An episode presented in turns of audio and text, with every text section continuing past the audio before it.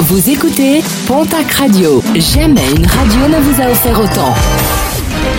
L'information locale à 9h, c'est sur Pontac Radio. Bonjour Jean-Marc Courage Sénac.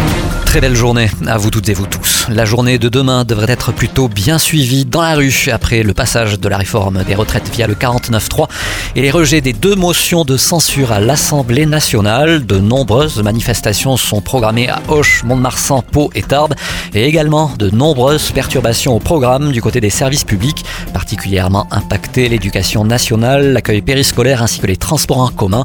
Dans l'attente de cette journée, les actions coup de poing se poursuivent. Les papiers d'identité de Cédric Tolègne retrouvés près du cadavre découvert dimanche en Aragon, de l'autre côté de la frontière par un chasseur. Carte d'identité permis de conduire du principal suspect des assassinats d'Aurélie Pardon, son ancienne compagne, et Gabriel Fourmiguet le 4 juillet 2022 à Pouillastruc dans les Hautes-Pyrénées. Des analyses ADN sont en cours pour confirmer son identité. Les résultats devraient être connus d'ici la fin de la semaine. La journée mondiale de l'eau, c'est ce jeudi, l'occasion pour le groupe Vivadour de rappeler son engagement et sa mobilisation sur ce sujet et de rappeler son expertise dans la création et la gestion de la ressource en eau pour l'agriculture et son territoire.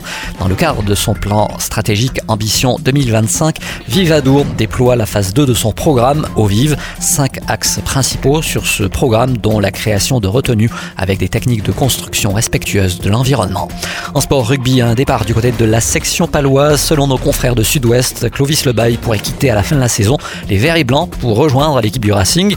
Demi de mêlée est pourtant en contrat avec la section jusqu'en 2024, mais les discussions entre les deux parties auraient finalement abouti selon le quotidien.